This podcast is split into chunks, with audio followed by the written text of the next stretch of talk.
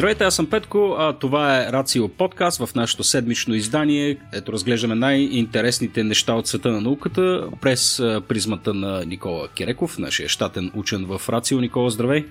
Здравей, Петко! Как е караш днес? Чудесно! Ти как си? Добре съм, аз отново чакам с нетърпение а, да се оттегля от всичките си и корпоративни и рацио задачи и да замина задълго на морето, нещо, което знам, че ти си абсолютно неспособен да направиш, тъй като цялата тежест, която разтоварвам от себе си, а, тя се стоварва безмилостно върху теб и твоите плещи. благодаря ти, че поне си даваш сметка. а, да, благодаря ти, благодаря ти за това сизифово усилие, а, което, на което постоянно си подложен, за да може да произвеждаме този разкошен продукт. Това може би е добър, добър момент да спомена а, и нашите патреони и, и да им благодаря. Нашите патрони, както се оказва, че е всъщност по-правилно да се казва. Да, сайта се казва Патреон, а хората, които участват в него и подкрепят различни каузи, включително нашата, се казват патрони. Да, отнеми около две години и половина, за да, за да го направя правилно. Въпреки че аз като чуя патрони се срещам за друго, но ето, че има и положителен смисъл. Нали така? Смисъл това е малко като, като да знам, като автомобил Мерцедес, да речем. На тебе ти е ясно, че това е един така прекрасен инженерен продукт, той естетически е много издържан, но някакси асоциацията автоматична, която правиш с, с Мерцедеса, а, нали, някакси убива, убива всичко красиво, което можеш да се сетиш в този, в този автомобил, нали, заради, най-вече заради нашия непосредствен опит с хора, които карат Мерцедес. Та думата патрон на нас ни действа по същия начин. Никога, никога няма да са ни спонсор Мерцедес. Никога.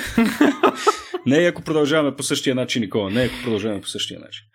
Така да е, като си говориме, като си говориме за море, а, всеки път като се гледам в морето, аз не знам, мисля, че имам някаква форма на, на фобия, а, тъй като и, и предполагам, че тя е доста масова. Едва ли ще кажа нещо, кой знае колко интересно тук, но а, идеята е, нали, че ти в един момент можеш да отвориш очи и да се озовеш на така по средата на океана е сама по себе си ужасяваща.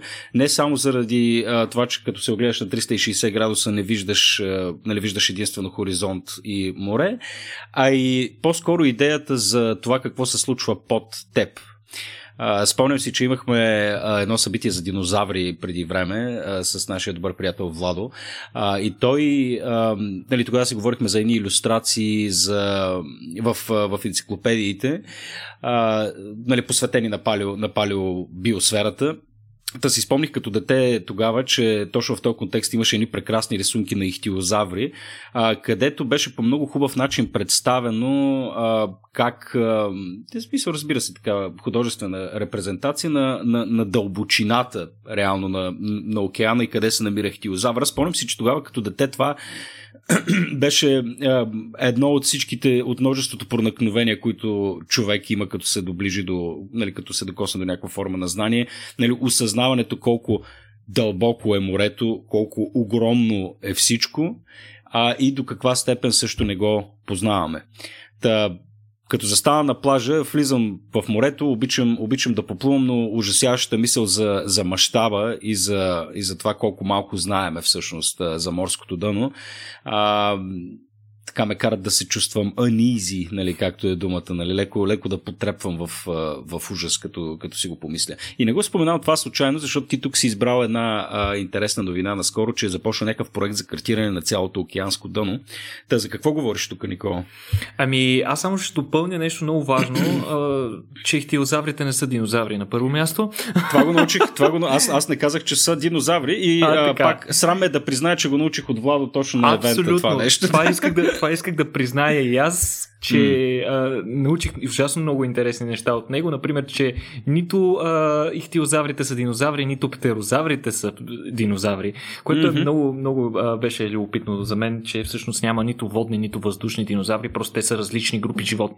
Но да се, да се върнем на океана, а, бидейки а, сухоземни същества, винаги цялата ни еволюция а, на нас хората е била в зем, на Земята, а ние рядко се замисляме изобщо за безбрежния океан и всъщност колко е голям той. В смисъл, рядко си даваме сметка, че две трети от повърхността на планетата ни, ако не и малко повече от две трети, е изцяло запълнена с вода и един безбрежен гигантски океан. Всъщност той не е един, нали? Те, ние условно ги делим на няколко, но в крайна сметка водата преобладава в нашата планета. Това коментират и космонавтите, които виждат планетата ни вече така от перспективата на а, някаква отдалеченост.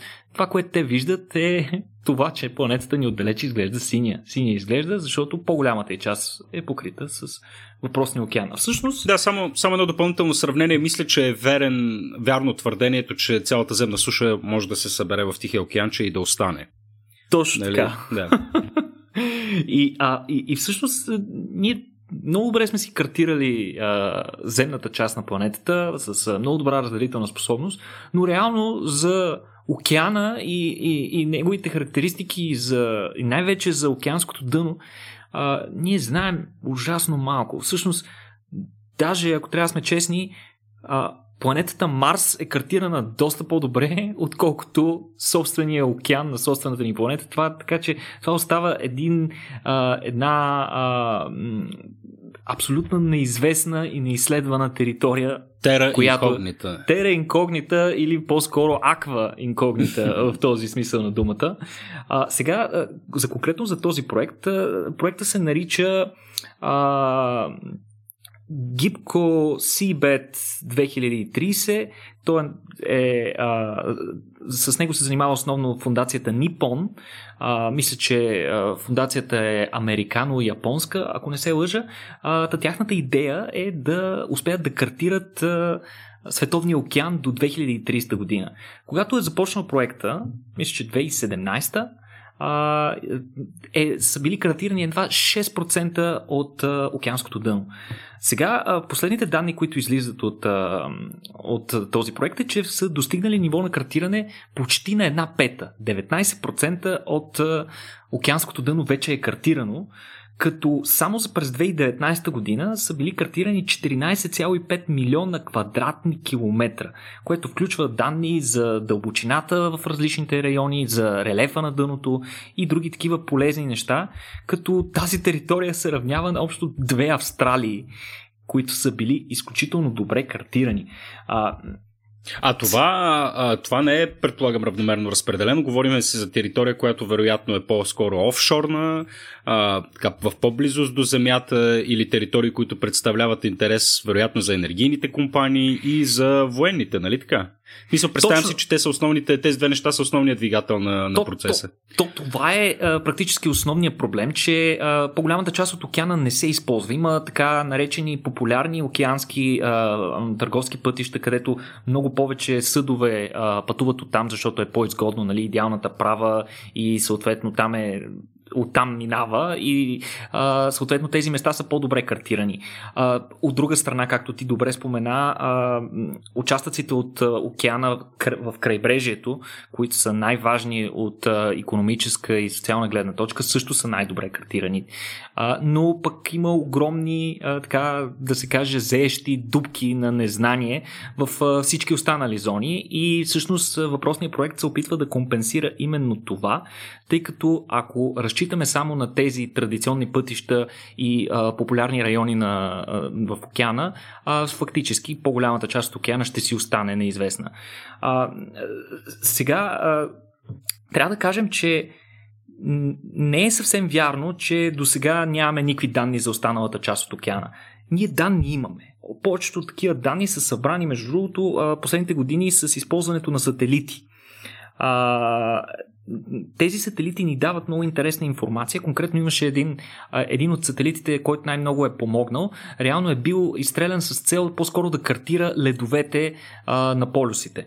Но се оказало, че а, инструментите на борда на този сателит са изключително подходящи за картиране и на морето, като за целта се използва а, един много интересен метод, който се нарича радарен висотометър. Радарният висотометър а, реално с изключителна точност измерва разстоянието от спътника до повърхността на а, водата или съответно на леда. А, това, което а, може да използва, тъй като този а, метод не може да а, проникне директно през водата, тъй като сигналите, които използва въпросния метод, не могат да проникват през вода. А, губят се, така да се каже, поглъщат се от а, водата. Но пък, а, добивайки малко по-детална информация за а, релефа на повърхността на океана, ние можем да направим директна екстраполация за това как изглежда и неговото дъно. Това се дължи на факта, че разликата в а, релефа на а, морското дъно а, води до, и, и до разлика в а, гравитацията, така да се каже. Тъй като там, където има повече. М- там, където е, е, а, има повече скали, има така планини и, и, и, и е по-плитко, там а, до някаква степен а, гравитацията а, е. А, гравитацията е по-различна и mm-hmm. съответно на тези места се наблюдава едно изпъкване на океана, повишаване на неговото ниво, докато на местата, където има много големи падини, така бездни, където има много голяма дълбочина, а, там имаш обратното, имаш едно всмукване, така да се каже, едно, а, имаш лек спад в нивото на океана на съответното място. А, разбира се, този метод не е никак точен, обаче неговата разделителна способност е около 1 км в този случай. Поради тази причина а, може да се каже, че за нашите цели това не ни върши работа. Нужна ни е по-добра разделителна способност. Mm. Именно това е ролята на този проект, чиято цел е да картира океана с минимална разделителна способност от 100 метра. Тоест поне 10 пъти по-висока от тази, която ни осигуряват въпросните сателити. А, защо ни е нужно да го правим това, нали? освен чистото любопитство? Ами всъщност картирането на океана е важно, разбира се, от една страна за морската навигация, за полагането на интернет кабели, а, за полагането на друг тип инфраструктура, например газопроводи. А, също така, а, офшорните части са а, важни за енергийната, е, енергийната економика, свързано основно с разполагане на вятърни ферми на тези места, тъй като е доказано, че едно от местата, където е най-ефективно да разположиш а, вятърни паркове с а, вятърни турбини е точно в, а, в океана, близо до сушата, където теченията са много силни и може да се използва доста ефективно вятъра на тези места. Но също така е важно картирането и за риболова, тъй като а, се оказва, че тези а, подводни планини, между другото, които а, въпросния сателит, който ви споменах по-рано, а, мисля, че в момента, в който той е започнал да картира океана, защото той, както казах, това не му е била неговата роля, но учените случайно са разбрали, че върши работа и за това. И са го подхванали да, да прави тази роля. И всъщност те за един период от няколко месеца са открили огромно количество неизвестни до сега структури под океана. Над 1500 различни планини и върхове, които се намират под повърхността на океана в полуокеанското дъно. Някои от тях абсолютни чудовища, нали? Абсолютно. И, и, и, и абсолютно неизвестни, тъй като ние нямаме, нямаме как да наблюдаваме такава огромна повърхност. А, оказва се обаче, че на местата, където има по-разнообразна такава динамика, с повече а, по, по-разнообразно е дъното, не е равно, има планини, има спадове и така нататък. На тези места има висока концентрация на биоразнообразие. Има огромно количество най-разнообразни видове и риби в голямо количество, което е важно за риболова, за да могат да се ориентират и да картират къде са съответно пасажите, които могат да се използват за риболов и съответно пък местата, които трябва да бъдат опазвани. Да, това ще я кажа, че, че почвам си мисля, че е по-добре да не знаем някои, някои видове и някои неща къде се намират, защото веднага ги впрягаме в наш си интерес и обикновено подхождаме доста безотговорно. Друго, друго Но... важно нещо, между другото, е, че формата на, на дъното а, и дълбочината в отделните части на океана влияе на морските течения. Също така, по този начин ние можем да картираме горе-долу как, в вертикалната колона на водата а, различните температурни слоеве, тъй като океана, една от най-важните му роли е факта, че той участва изключително активно в пренасенето на топлина между различните части на планетата ни. Той е един истински температурен буфер, тъй като водата поглъща огромно количество топлинна енергия и я преразпределя в различни части на планетата, което пък е много важно за климатичните ни а, а, прогнози, както за за краткотрайните метеорологични, така и за, за изработване на по-ефективни климатични модели и съответно за мониторинг на а, климатичните промени, за които толкова се говори напоследък. Така че всички тези неща са изключително, а, изключително важни за, за, ще ни помогнат много за това да разберем повече за океана и освен нали, чисто економическата гледна точка, разбира се, чисто научната е изключително важна. Сега, трябва да кажем, че за картирането на океанското дъно трябва да се използват специални уреди, които основно се основават на сонари, така да се каже. Те са не си спомням точно по какъв начин се наричаха, а, ехолокаторни съ, такива инструменти. Като конкретно да. за този проект те са разположени на редица съдове, а, такива по-специални с по-висока разделителна способност. Но не знам, Петко, ти возил ли си се на яхта или на някакъв друг малък а, съд? Возил съм се, да. А, имал, съм, мо... имал съм тая привилегия. А, между другото, работил съм в компания за луксозни яхти и съм се качвал в, в чудовищни съдове с по 8 спални и, и прочее. Не просто яхти, ами десетки видове яхти съм посещавал. Уха, значи вероятно си чудесно запознат, че почти всеки а, морски съд а, има има специфичен свой сонарен апарат, ехоакустичен апарат, който непрекъснато сканира морското дъно, а, тъй като нали, тривиалните яхти в повечето случаи се движат в близост до, а, до брега.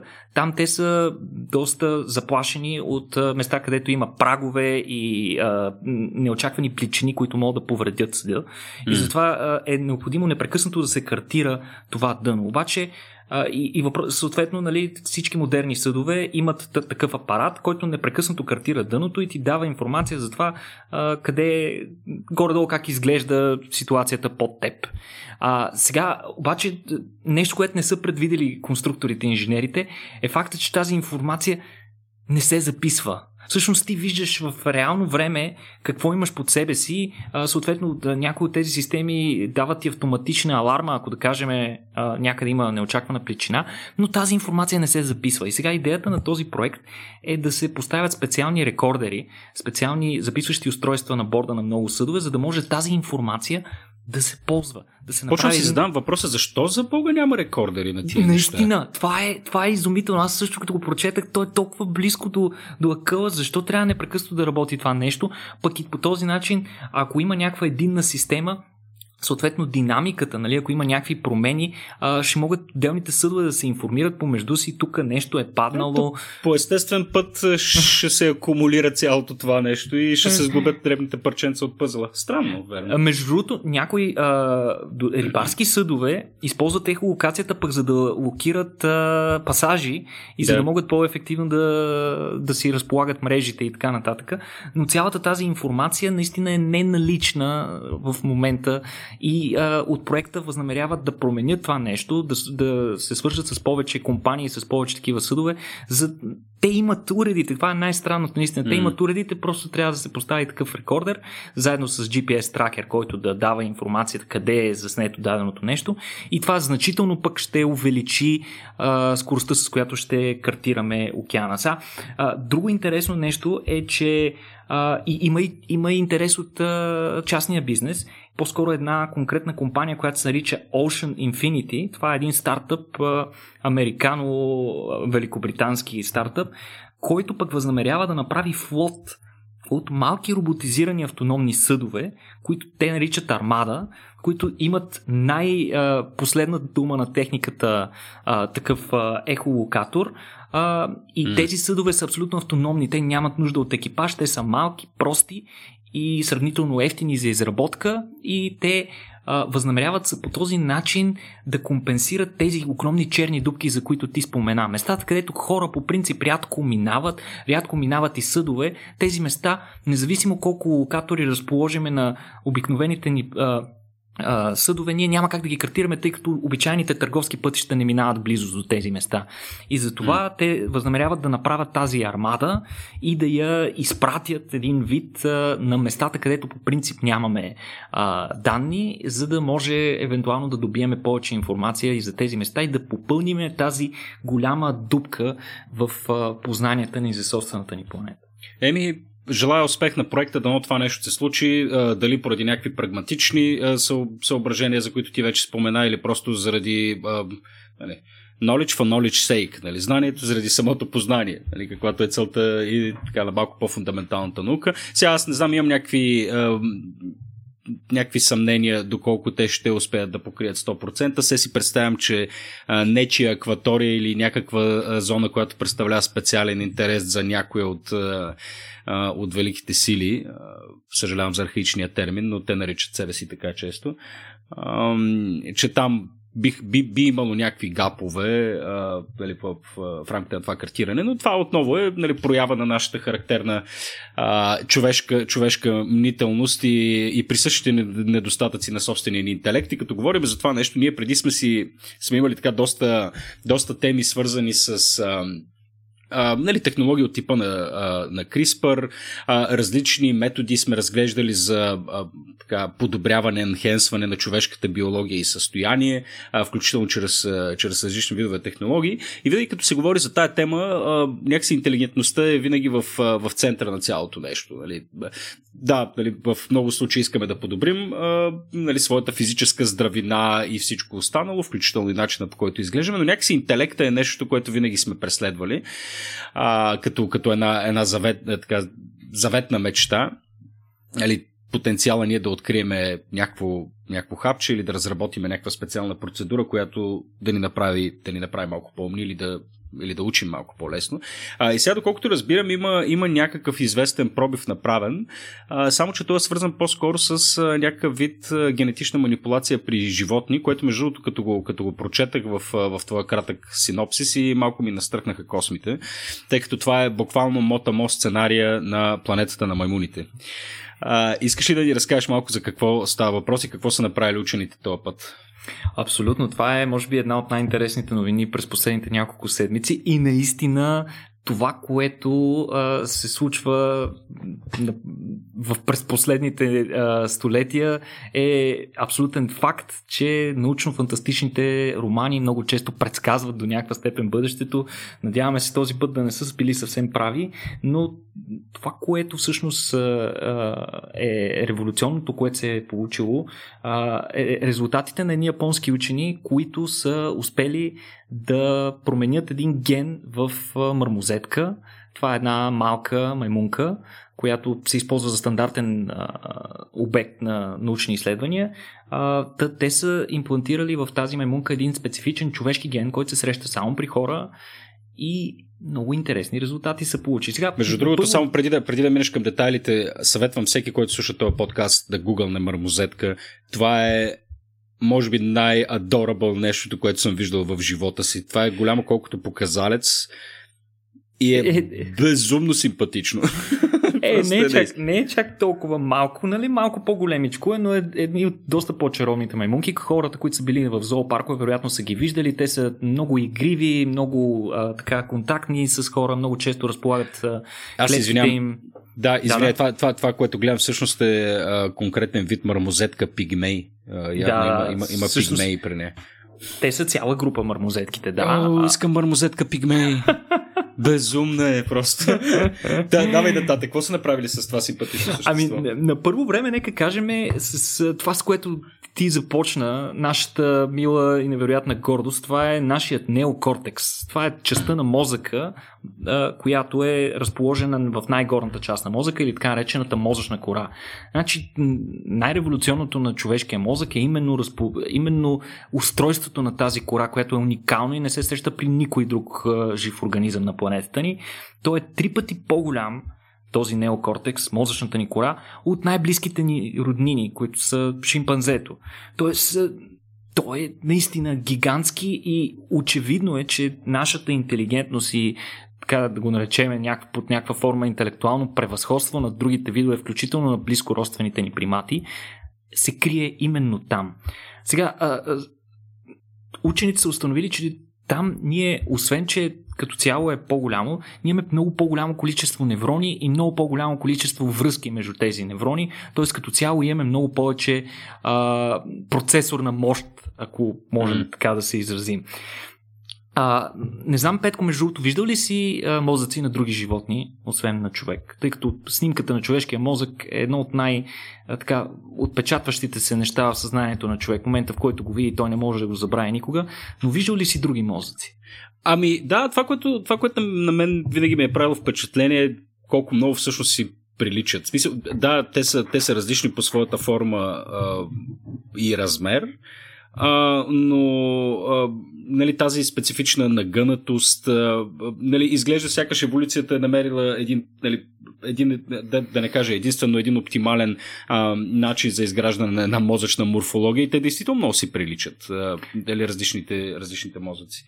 Но има и нещо, по което човешкият мозък определено се различава от животинските и то от абсолютно всички животински мозъци и това е неговата нагънатост. Наистина да. няма друг мозък, чиято повърхност, т.е. това, което виждаме ние, гледайки мозъка е неговата мозъчна кора основно, повърхността на мозъчната кора е ужасно нагъната при човека. При никой друго животно не е толкова нагъната. Да, Това се дължи... сега, е, извинявай, Никола, сега гледам тъкмо а, такива снимки на, а, на, на мозъци на различни видове маймуни, сравнено с, с, човешки същества. Веднага на, прави впечатление. Веднага на макака и бабуна са буквално плоски в сравнение с. Трябва да видиш на котка, на, на куче, ако да. си отварял агнешка главичка нали, от любопитство или от а, апетит. Там съм си похапал, да. а. Тази нагънатост се дължи на необходимостта да се поберат това извънредно количество допълнителни неврони. Единственият начин за това е мозъка, мозъчната кора да се нагъне, което и осигурява много повече площ, на която да се разположат въпросните неврони. Сега, а, учените още преди време са открили един специфичен ген, който е характерен само и единствено за хората. Те, са, а, те от край време изследват този ген и има теория, според която нарастването на човешкия мозък до сегашните му размери се дължи именно на появата на този ген, който не се среща, както казах, при никое друго животно. А, сега, те се, а, вече са направили предварителни изследвания преди няколко години, когато, като са имплантирали въпросния а, ген в а, мишка, в мозъка на мишка, и са установили наистина, че а, при а, генно а, модифицираните мишки с този ген, наистина се наблюдава, наблюдава се по-голям мозък, с повече нагъвания и с което пък се дължи според тях на голямо количество, на, на по-голямо количество мозъчни стволови клетки, които дават начало на повече неврони. Всъщност, според тях, това е основният механизъм, по който работи този ген. Той стимулира развитието на много повече такива мозъчни стволови клетки в ранните етапи на индивидуалното развитие на организмите, което дава в крайна сметка много по-голям и сложен мозък. Сега, а, конкретният ген, според учените, се е появил преди 5 милиона години и той възниква като дупликация на друг ген. Случайно събитие, при което един ген просто се е копи-пейснал в а, а, генома на предшествениците на всички неандерталци, денисованци и модерни хора, т.е. на нашите собствени предшественици. Преди 1,5 горе-долу, между 1,5 милиона и 500 хиляди години, в, този, в това второ копие на гена възниква нова мутация. Тази мутация води до замяна на един единствен нуклеотид с друг, но това има огромни а, верижни ефекти върху, върху цялостната структура на гена и на неговия продукт. Въпросният а, ген вследствие на това загуби 55 нуклеотида и промен... това променя рамката на четене, т.е. начина по който се прочита този ген. Това е малко по-сложно, но а, като цяло това води до промяна в а, последователността на протеина, който кодира въпросният ген. Сега, по този начин, този ген е, е, появата на, на тази мутация е една, а, нека го наречем един генетичен шифт. Това е една много рязка промяна, която е довела и съответно до огромните предимства, които са имали а, предшествениците ни пред а, другите примати. Сега, а, това, разбира се, е повлияло и изключително активно и нашата собствена човешка еволюция. Сега, а, конкретно в случая, това, което са направили а, японците, е, че са а, извършили са изследване, а, а, експеримент научен, при който са направили за първ път трансфер на този ген в примат за да видят какво ще се случи, тъй като а, появата на, на, на този ген е практически момента, в който ние а, и нашите предшественици там неандерталци се разделяме от приматите. Тоест, това е фундаменталната разлика между нас и приматите. И те са искали да видят какво ще стане, ако дадем на един примат, който го няма този ген, му дадем нашата версия. Приматите имат подобен ген, но той е по-различен и не, няма същите ефекти. Така че те са а, модифицирали въпросната мармозетка и разбира се, това, което те са наблюдавали е много по-дебел слой на мозъчната кора, много повече нагъвания, така че мозъка на, на полученото животно било много по-близко до структурата на мозъка на човешкия мозък и съответно имало повишен брой неврони. Много повече неврони. Сега, а, трябва да кажем, че за да се съобразят с моралните изисквания на експеримента, за да е морално оправдан и за да няма планетата на маймуните на живо, учените не са оставили въпросният ембрион да достигне ниво на развитие, в което да се роди. Съответно, бременността при животните е била прекъсната на 100-ния ден, те на 99-я ден, а те горе-долу около 150 дена им е бременността при мармозетките и чак тогава са анализирани мозъците на животните. На този етап все още няма евентуално етична комисия, която да позволи този експеримент да продължи и нататъка, но ако един ден това стане, би било наистина любопитно дали тези мармозетки с този високо променен мозък свръхефективен, дали наистина ще бъдат и доста по-интелигентни, отколкото нормална мърмозетка. По този начин ние ще разберем дали само един ген е предрешил съдбата на човечеството. Или пък са били необходими множество гени и само един по-голям мозък не е достатъчен. Вау! Ами, мисля, че това е едно от тези неща, с които трябва действително много, много да се внимава. Сега едва ли сценария ще е точно нали, да, да падне някаква е проветка и нещо да се нали, да плъзне във въздуха и изведнъж маймуните да поумнеят и да подивеят едновременно, осъзнавайки, че през цялото време са били роби и потиснати. А, и Monkey Life Matter, нали, да изведнъж да стане нещо.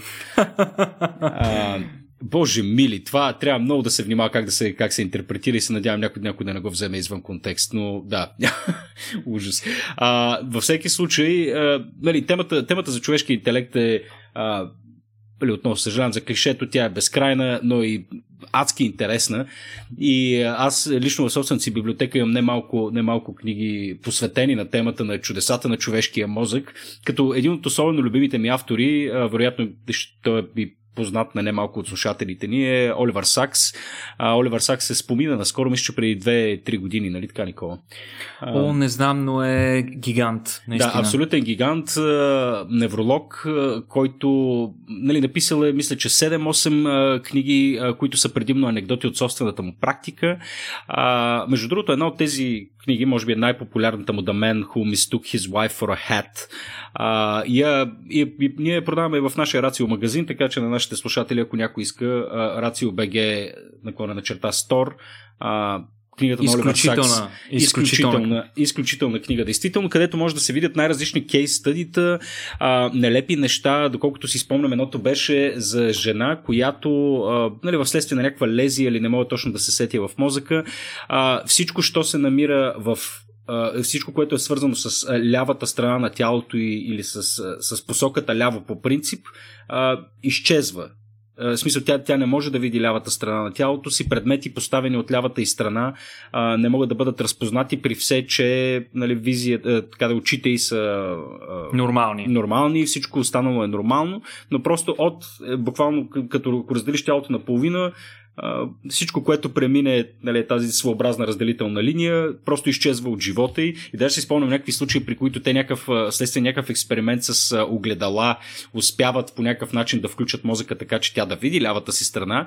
А, и нали, това било момента, в който тя е спаднала в някаква чудовищна паника и тотален ужас от това, което се случва. Нали, може би ефектът би бил същия, ако аз се погледна в огледалото и видя втора глава абсолютно, или нещо. Този, абсолютно. Иначе въпросната този... жена, за да си я представят и хората до каква степен нали, нещо, а, до каква степен а, начина на функциониране на съзнанието ни е много по-сложен, отколкото си представяме. Въпросната жена, като и сложат чиния с ядене, тя буквално изяжда половината, да, да, която да, да, вижда. Да. А другата половина я оставя непокътната и връща чинията, като каза, нали, свърших, приключих. Тя може и да не се е нахранила, но тя няма да изяде другата половина, защото няма вижда. Сега, това е изключително впечатляващо и на първ поглед ние не можем да си го представим. Сега това на, на повечето от нас ни звучи като виц. Но всъщност сложността на функциониране на мозъците ни най-добре се иллюстрира от моментите, в които те не Да, работят да, така да. правилно. Просто ние твърде много неща приемаме за даденост, а те са чудовищно сложни на, М. ниво, на ниво обработка невронна. Да. А, да, имаше, не знам, аз само сега, сега се опитвам да се сетя наистина и другите истории. Наистина горещо препоръчвам книгата. Едното май беше за един, който се беше събудил там след някаква нощ на тежки наркотици, се беше събудил с изключително изо- изострено а, така, обоняние. А, имаше някакъв случай с една жена ли, мъж ли беше, За, която... за, за близнаците, спомняш ли си? Какво беше близнаците? Те, а, А, някакви саванти бяха. А... Те, близнаците, дето са леко бавно развиващи се, но Мгм. са близнаци и, и си говореха само в прости числа. Като можеха, можеха да вадят прости числа с а, примерно нещо от сорта на 30-45 да, да, члена. Да, да, да, да, точно така. То, мисля, че, мисля, че оттам а, беше и... Смисъл, не знам дали това е било прототипа за Ох, Рейнман. стига сме спойвали. за стига Рейнман сме филма с Дъсти Хофман, но да, тези, тези близнаци а, точно, Са точно както... Да, точно както беше във филма Клечки кибрид, произволно, а, произволно е така пръснати просто по пода, но, но десет, в смисъл стотици, просто е така изсипани на пода, те могат веднага да ги преборят. Мисля, че имаше нещо такова в, в историята. Anyways, де, отново препоръчваме всички книги на, а, на, Оливър, на Оливър Сакс. Ние не знам дали ги имаме всичките в магазина. Във всеки случай имаме, имаме, може би, една от най-хубавите му, така че може да си я купите. А, та, видях, че си ни подготвя една подобна история, свързана от- отново с а, нали, подобен вид лезия, проблем, неврологична травма, която води до някакви много странни резултати. Да, в случая ще си говорим за изумителния случай на един инженер-геолог, който получава неврологична травма в а, мозъка си, следствие на което а, част от а, базалните му гангли, мозъчната му кора, а, биват силно увредени или дори напълно унищожени някои от тях. Сега, а, какъв е ефекта от това нещо? При повечето хора с подобни а, лезии а, се наблюдават проблеми с паметта, мускулни спазми, неспособност за контрол на мускулатурата на тялото, труд, което разбира се води до трудности при ходенето и при изпълняването на елементарни нали, механични дейности, нарушаване на двигателната култура и така нататък. Това са обичайните симптоми вследствие на това.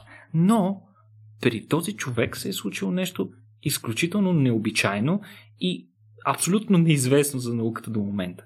Човекът е спрял да може да разпознава цифрите между 2 и 9. Сега, това е пак една много тежка абстракция. Много ни е трудно на нас да си го представим какво означава това нещо. Но човекът чудесно е можел да разпознава цифрите от 0 и 1. Между другото, отново напомням, човекът е, е инженер по образование, инженер-геолог. Ли, може да си представите какво представлява за един инженер да го лишиш от способността да разпознава единствения и основен субстрат на неговата дейност цифрите. Да, буквално че- го ослепяваш. Да, това, това е, е направо, на- направо моя собствен мозък в, способ... в, в, в, в стремежа си да се опита да разбере въпросното нещо, щеше да експлодира. Сега, какво означава, нали? Дайте да, да, да, да влезем по-надълбоко в нещата. Какво означава, че той не може да ги вижда тези цифри? Ами всъщност, когато а, те му покажат някоя от цифрите от 2 до 9, той вместо цифрата вижда едни разбъркани а, драсканици от, а, от, от форми, а, штрихи, а, линии, криви и овали, които нямат абсолютно по никакъв начин а, не може да ги разпознае като цифри. И Да, сега то ти това- си, ти си показал си една картинка, тук направил си едно сравнение, мисля да, да го пуснем като... Не, задължително, задължително ще Да. го пуснем. Това е а, част от самия е експеримент, просто, да. който хората са правили. Те му показват цифрата 8, която е а, в оранжева на цвят и го карат на един лист да нарисува това, което вижда. И фактически този човек нарисува една пълна драсканица от черни линии на оранжев фон.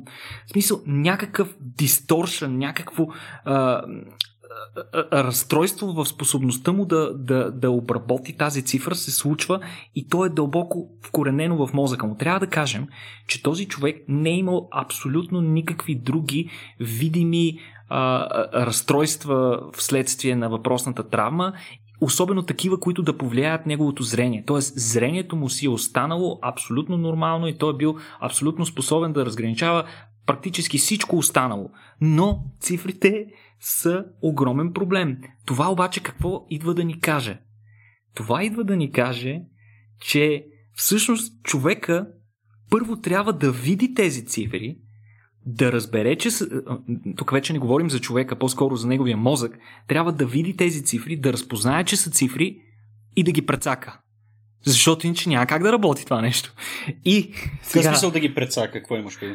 Ами да не му изглеждат, да прецака информацията за тях, така че на човека да не му изглеждат вече като цифри, което се и наблюдавало при експериментите с него. Сега, ученици направили много експерименти с тях. Имаше един готин експеримент, при който му дават една а, донапренена фигура на осмица и го карат да я опипва и да казва, а, първо, нали, те му казват какво виждаш в тази цифра, той казва същите драсканици. След което му го дават и той трябва да го пипа. И той го пипа и, и казва, не, не, не мога да разбера смисъл, тук има някакъв огромен конфликт. Това, което пипам е овално, а това, което виждам, няма овали. И, и, и той просто го върти и, и хората му казват, нали, добре, така като го пипаш, по-лесно ли ти е да определиш коя цифра е? И той казва не, не, също толкова неясно ми е. И накрая дори помоли изследователите да вземат този обект от ръцете му, защото го разстройва. Сега, тук, нали, веднага някой ще каже, би този човек сигурно е ненормален. Всъщност това, което той докладва на изследователите, може би не е истина, ами е просто от неговата глава или той просто поради някаква причина нещо му се е случило. Но на въпросния човек са извършени всички възможни психологически тестове, още повече, че той след тази травма е бил длъжен да да се консултира с а, психиатър и психолог, за да може да преодолее а, последствията от въпросната травма. И поначало а, той не е бил толкова силно увреден в другите си а, способности и сравнително добре се е справил с изключение на проблемът му с цифрите. Затова учените продължили експериментите с него и започнали да слагат а, думички или снимки в близост до цифри. И в момента, в който дадена снимка или, или текст се доближи до а, дадена цифра, която той не вижда от 2 до 9, той спира да вижда съответно и текста и, и картинката. Което е, нали, показва, че нещо се случва. Това вече ниво... е абсурдно. Това е, да, това е потрясаващо наистина. И сега хората са извършили всякакви тестове. Той такъв обект е изключително интересен. И те са му направили а, серия тестове а, с а, електро... Тествали са неговите мозъчни импулси в, а, в а, мозъчната му кора и в други части центрове на мозъка. И това, което те установили е, че той, самият човек, не вижда цифрите, но мозъка му ги вижда чудесно. Мозъкът чудесно разпознава неговите цифри, защото в определени участъци на мозъка, които са отговорни за а, обработката на цифри, има някаква активност вследствие на това.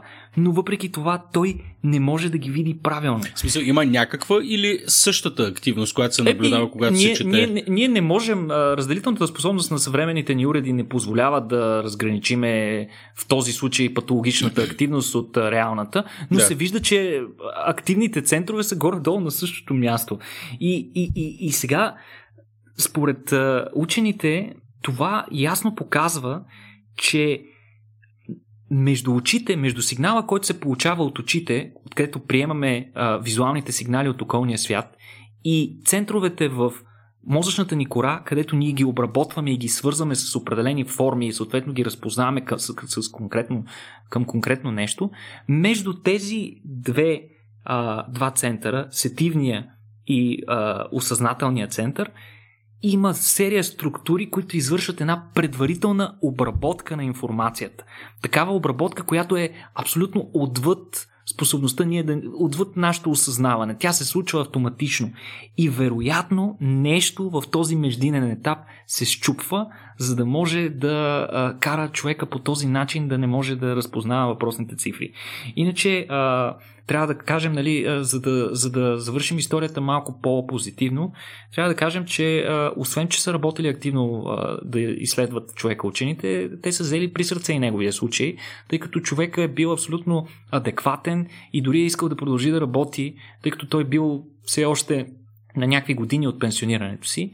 И затова учените са му помогнали, като са изработили специална система, а, за специална система за кодиране на цифрите под формата на други а, изображения, за да, които да му помогнат. Те са едни дръскотини такива. Представете си го като изцяло друга а, бройна система. Той, даже доколкото знам, той нямал проблеми с а, арабските а, с а, римските цифри, само с арабските, което е пък още по-интересно. Това защо се случва, не знам, някакъв, а, такъв, някаква дискриминация има в мозъка, но а, те са изработили специално система, която да, да му кодира, направили са му софтуер, който му е прекодирал всички видове файлове и където има цифрите ги е заменял с тези символи, които той вече не можел да разпознава, така че човека успешно успял да се пенсионира, да си завърши работата, но е изключително интересен случай. Добре. А, предлагам последните 15 минути да ги отделим за нашата традиционно любима тема за космоса. А, като тук ти си навързал два не два, ами да, всъщност е, е, два конкретни феномена, за които сме говорили в едно а, от нашите събития. Вижте, събитието се казваше гравитация. И там спомням, че едно от нещата, които така ми направиха много интересно впечатление. Поправим, ако греша, не съм сигурен дали беше точно от там, но вече твърде много факти от твърде много места, а, така че човек се обърква. Но а, мисля, че там по време на дискусията беше зададен интелигентния въпрос за това как се държи огъня в, в безтегловност и тогава си спомни, спомням си, че тогава а, отговора беше, че той придобива формата на сфера, нали така се получаваше? Или правилно ли съм запомнил, Нико? Точно така. Mm-hmm. Формата на пламъка при огъня да. е абсолютно зависима от гравитацията. Огъня, който познаваме ние тук на Земята, няма нищо общо с огъня в, в космоса. Каква е причината за това? Причината е явлението конвекция. Конвекцията е факта, че на горещения въздух, на горещената материя и газ обикновено се стреми да се движи нагоре, защото е по-лек. Yeah. Какво и оттам е специфичната форма на пламъка, съответно. Специфичната форма на пламъка, при която а, той се а, оформя една своеобразна колона с един като език в горната си част, където е най-горещ пламъка. Между и... казах една голямата потия. Ние имахме специално събитие за огън, посветено. Мисля, че темата, мисля, че оттам беше а, този факт. Да, да, да. Да, може да препратим нашите слушатели. Мисля, че имаме и запис на това събитие. Събитието беше в музейко, да, да. по-миналата или миналата година, не си спомням вече. Да. А, та, в космоса, а, в орбита, където имаме микрогравитация, там знаем, че а, ние го наричаме безтегловност, но по-правилният термин би бил микрогравитация. А, при, в тези условия знаем, че космонавтите се реят и космонавтите и всички предмети на борда на космическите станции а, се реят свободно във въздуха. Тоест, там а, концепцията за тегло а, вече не е съвсем същата. Също въжи обаче и за газовете. Нали, а, там също на горещения газ няма да е по-лек. В смисъл, той отново ще е абсолютна безтегловност.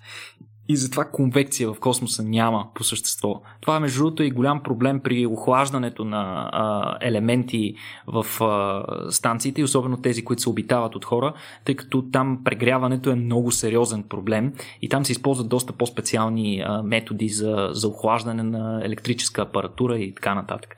Но а, ние, освен че, а, освен че знаем, че пламъка в космоса е по-различен и че вместо такава а, форма на колона има форма на, на, на сфера, тъй като буквално огъня се а, на, на горещения газ просто се опитва да, да, да отиде във всички посоки тъй като увеличаването на температурата води до увеличаване на брауновото движение вътре в газа и той mm-hmm. просто се опитва да се разтели, така да се каже, във всички посоки. Но освен, че е кръг, че е сфера, ние знаем много малко за поведението на огъня в безтегловност. А трябва да знаем повече, защото ако се случи някаква аварийна ситуация в космоса, ние имаме доста малко а, данни и способности да противодействаме на нещо такова. Изобщо не знаем какво трябва да се случи в такава ситуация. Имало е, между другото, пожари на, мисля, че на борда на Мир, Да. е един от най-големите пожари, който се е случвал в космоса. Тогава даже си спомням, че руснаците бяха uh, качили директно американския астронавт, който е бил единствения американец на борда на Мир тогава. Директно са го качили на спасителната капсула и са му казали стой тук и ако стане нещо, просто си тръгвай. След което а, те са започнали една дива битка с, а, огън, с а, огъня, да, за да овладеят а, станцията. Опитвали се да обезвъздушат части от а, станцията, за да отнемат а, нали, кислорода необходим за горенето и така Чакай само без да, без да съдя никой, но американецът след като е бил сложен в капсулата, той, той е приел да си остане там и си е, и си е чакал докато руснаците ами, се борят с огън? А, ами аз съм чел специално неговите показания по темата и той каза, че е стоял известно време, тъй като не е бил много наясно с цялата работа. Той между другото е бил доста продължително време в депресия в, а, на Международната космическа Оле. станция.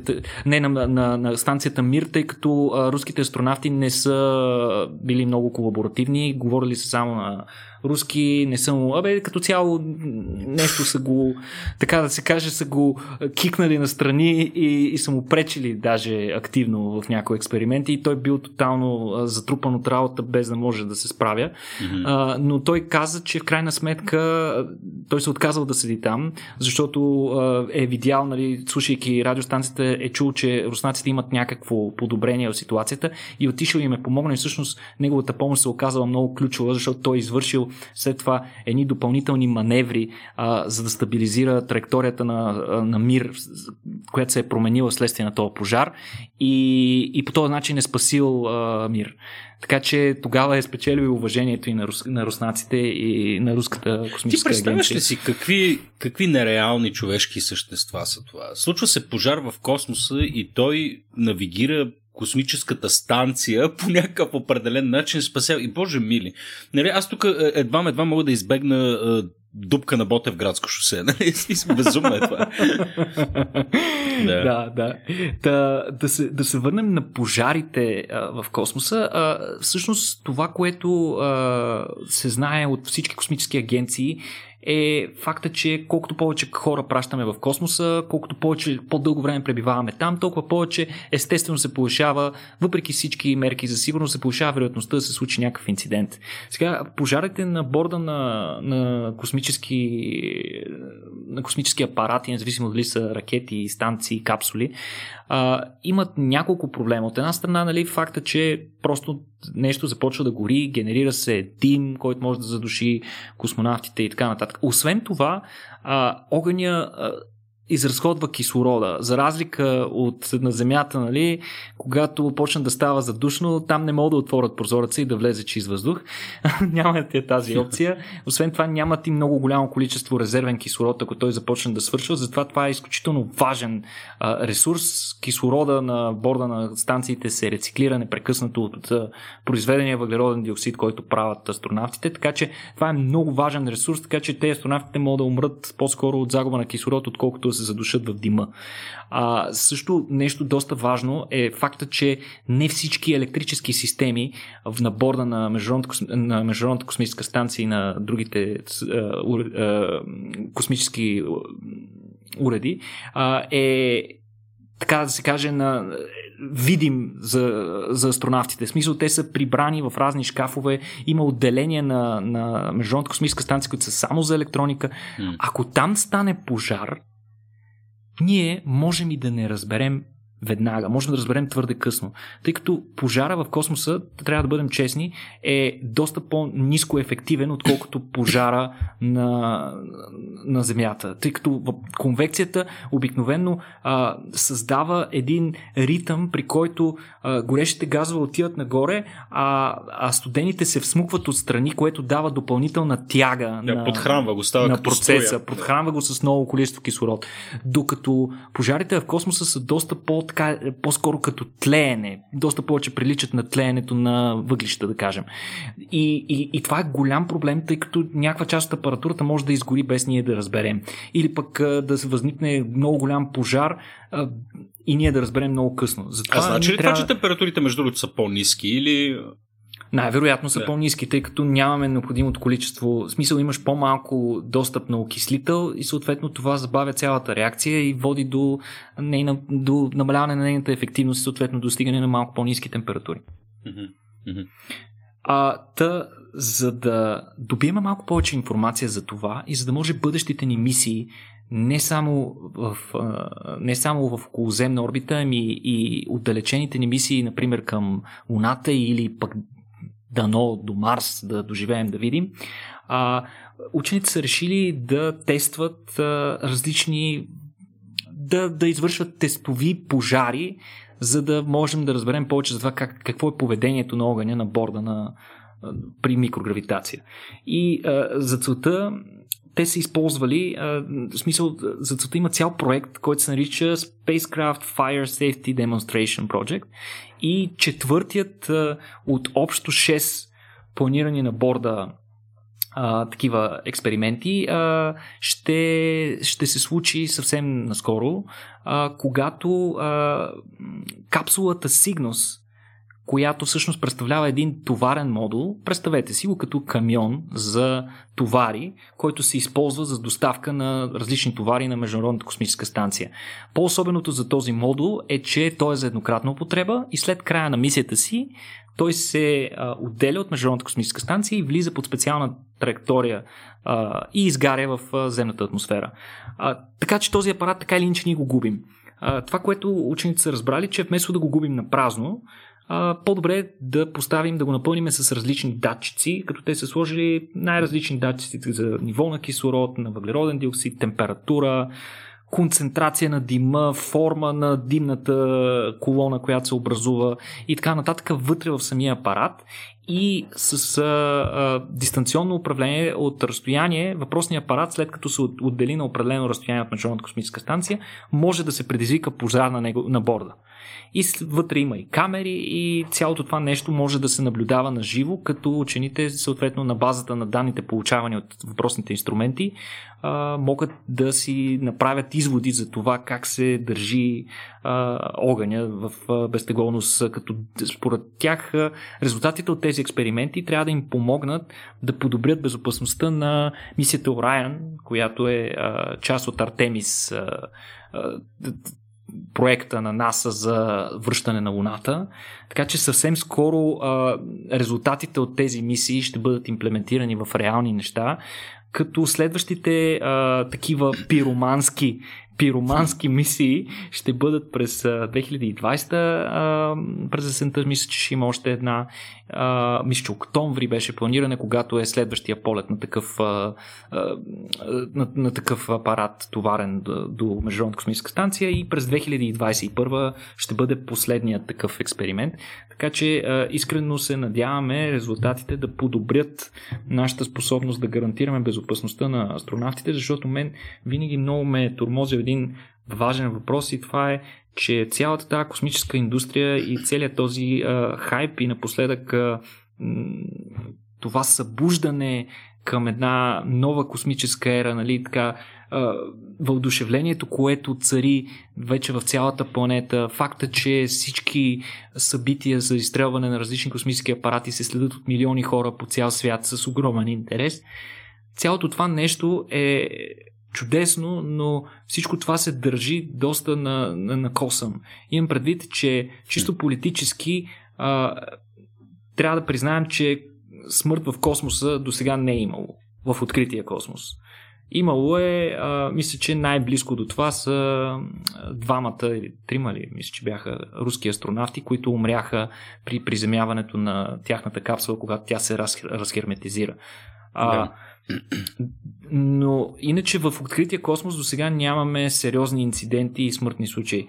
И сега най-големия проблем и, и, и, и най-големото ми притеснение лично на мен е какво ще стане когато, а не ако, а когато такова нещо се случи. Да. Дали, това, дали това ще дерелира целият, цялото това въодушевление? Искрено се надявам да не стане така, защото а, където е неизвестно, винаги има и риски ние трябва да се примирим с това. А, искрено се надявам, разбира се, всички превентивни мерки и неща, които се взимат предварително от космически агенции и космически компании, да, да спомогнат такива неща да са много редки или по възможност да не се случват, но няма какво да се лъжим, рано или късно ще се случи. Не знам, Петко, ти какво мислиш по въпроса? Е, 100%. Сми, да, когато има достатъчно време и ти каза, нали, когато хората се, се вълнуват, има едно такова видимо, видимо съревнование, все някой ще направи фаталната грешка в един хубав момент. Това 100% Абсолютно. се случи, да. Ами, добре, Никола. мисля, че, мисля, че можем, можем да затворим, да затвориме тук, тук темата за, за новините тази седмица. А, благодарско още веднъж, че си се подготвил. А, така, много, много, много, много се радвам, че те има. Надявам се, надявам се да останеш толкова, независимо колко ти е трудно в момента и че най-вероятно няма да отидеш а, на море, но дължиш го на нашите патрони, а, дължиш го и на нашата вярна, вярна публика да, да седиш тук и да си а, стълбът на нашата организация, така че Никола още веднъж ти благодаря много. А, аз вече благодарих на нашите патрони. А, това, което а, искам да кажа на всички слушатели е а, хора, давайте ни а, фидбек, а, както намерите за добре добре.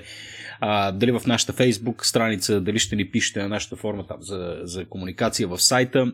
А, това е без значение. А, нуждаем се от, от вашия фидбек не само относно събитията, които правим, а, а и за конкретни подкасти или за цялостната концепция на подкастите. А, за нас е много важно да се движим а, както в унисон с нашите разбирания как как смятаме, че е, е редно и хубаво да се комуникира наука, а, така и да се движиме с, така, в хармония и с вашите очаквания. Така че а, не дайте се, не дайте се притеснява, не се стеснявайте, може да ни пишете свободно и да ни казвате какво мислите а, за нас и за това, което правим и да ни давате съответно съвети как да го правиме малко по-добре.